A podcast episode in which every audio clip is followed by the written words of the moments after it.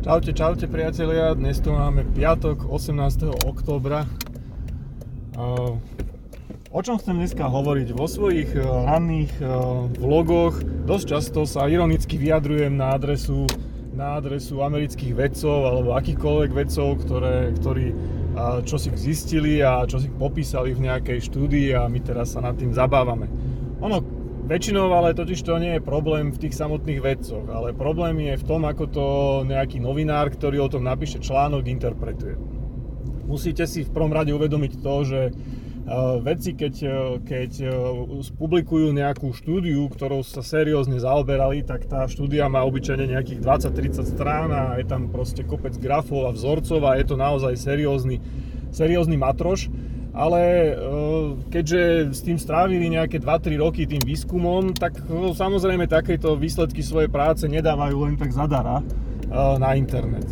Čiže oni zverejnia len tzv. Anotáciu, taký krátky úvod, ako keby prvú stranu, kde vlastne je popísané veľmi v stručnosti, čím sa zaoberali a k čomu došli. No a k tomuto nabrousuje nejaký iniciatívny novinár, ktorý nemá o čom písať a vidí tam, že sú tam proste napísané nejaké veci, že napríklad vedci zistili, že nejaká vec typu A má nejakú spojitosť s vecou typu B. Tak on to zoberie, hej, a urobí z toho nejaké závery, hej.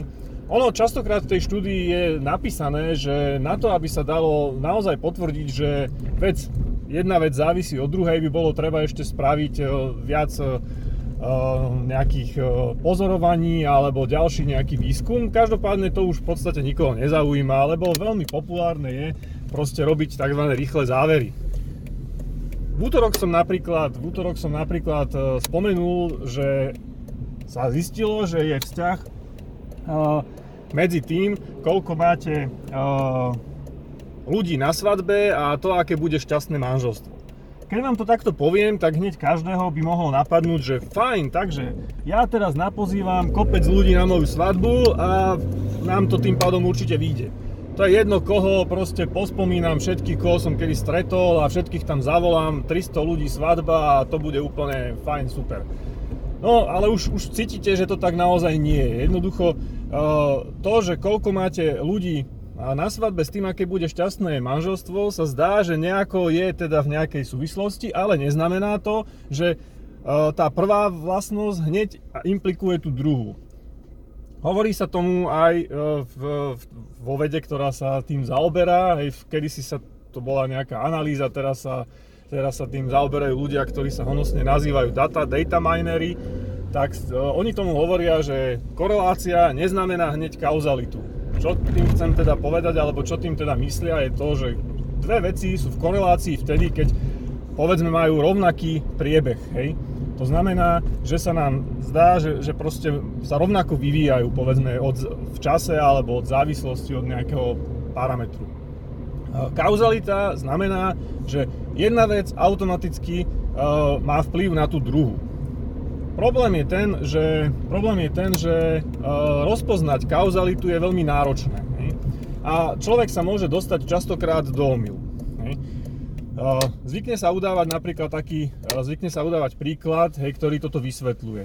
Že zistilo sa, že keď stúpa predaj zmrzliny, tak stúpa aj počet utopených.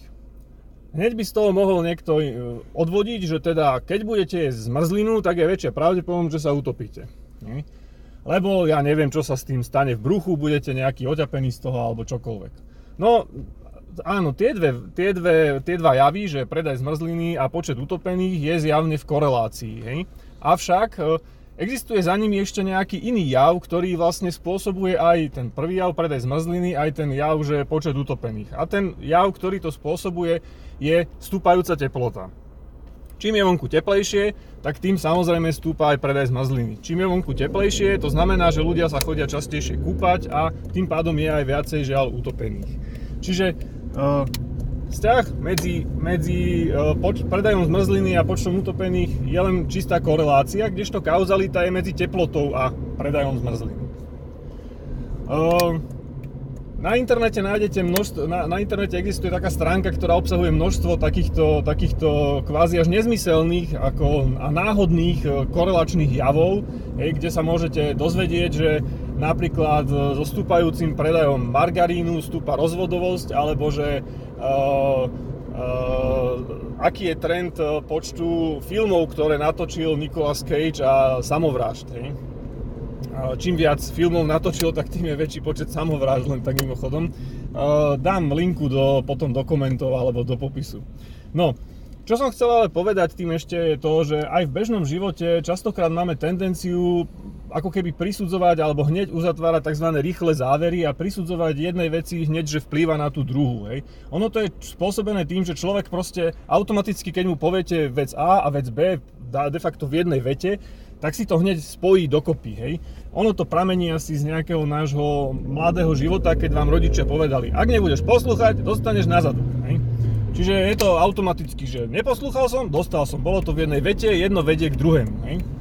A potom vlastne častokrát aj v normálnom živote, hej, sa vám vyskytujú javy, ktorých potom ako keby sa človek hneď uzatvára nesprávne závery. Poviem taký príklad, hej, prídem domov a poviem, hej, že niekto mi z kuchynky ukradol môj hrnček. A ten nový kolega Mrkvička, on chodí po chodbe taký nejaký akože zarazený, zamračený, furt pozerá do podlahy a ani sa so mnou nebaví. Čo sa vám hneď s týmto vynorilo je, že jasné, Mrkvička ti šlohol ten hrnček, on to bol, však to je jasné, hej, ak si to povedal, to všetkým je to jasné, hej. Ale vôbec to nie je pravda, nič také som jednak nepovedal a kľudne to mohlo byť tak, že hrnček rozbila upratovačka, len sa nepriznala a Mrkvička sa doma pohádal so ženou a preto chodí nasratý, alebo ja neviem, má chrípku a nechce sa s nikým baviť, aby nikoho nenakazil. Hej.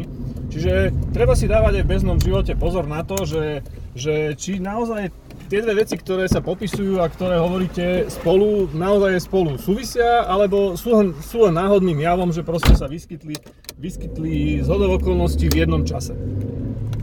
Alebo majú za sebou nejakú inú súvislosť, ale tu teraz sme nedokázali popísať. Hej. Takže záverom, alebo to, čo vlastne vyplýva z tohto, čo hovorím, je, že nesúďte ani ľudí, ani okolnosti okolo vás príliš rýchlo. Hej. Snažte sa kriticky nad tým zamýšľať, snažte sa pochopiť, čo za tou podstatou tej veci je. Lebo najjednoduchšie je robiť rýchle uzávery, aby ste sa s tým vôbec nemuseli potom zaoberať, ale ono jednoducho človek potom nie je spravodlivý a až smeruje k tomu, že ja si až hlúpy, tak by som to nazval. Sľúbil som vám ešte, že dneska bude hádanka, takže hádanka. Minule sme vážili nejaké gule, teraz budeme tiež používať váhy, ale klasické, normálne digitálne váhy, ktoré majú veľmi presne vedia zvážiť hmotnosť. Tá hádanka znie takto. Máte 10 vreciek, 10 vriec s mincami. Každé vrece je veľké, hej, proste je tam kopec tých mincí, je tam, ja neviem, 1000 mincí, hej, v každom vreci, čiže 10 vriec a každé má 1000 mincí. Jedna minca, pre jednoduchosť, aby sa nám to počítalo, tak váži 10 gramov. Je to taká asi veľká minca, alebo neviem, koľko váži reálne normálna minca, ale povedzme, že jedna minca váži 10 gramov. Avšak v jednom tom vreci sú mince falošné. Falošná minca váži 11 gramov. Čiže normálna minca váži 10 gramov, falošná minca váži 11 gramov. Jedno vrece z tých 10 obsahuje iba falošné mince. Čiže všetky mince, ktoré sú tam, sú falošné. Máte iba jeden pokus, jedno váženie, aby ste mi povedali, v ktorom vreci sú falošné mince. Skúste nad tým porozmýšľať, ako sa to dá spraviť iba na jedno váženie, bez toho, aby ste každú jednu mincu museli separátne odvážiť. Čiže máte iba jedno váženie a máte to zistiť. Uvidíme sa v pondelok, vy máte zatiaľ čas cez víkend porozmýšľať, kto na niečo dojde, tak nech napíše buď do komentu, alebo mi napíše správu. Takisto, ak máte nejakú otázku alebo zaujímavú tému, ktorej by som sa mohol venovať, tak kľudne mi napíšte, rád príjmem vaše podnety. Majte sa, pekný víkend.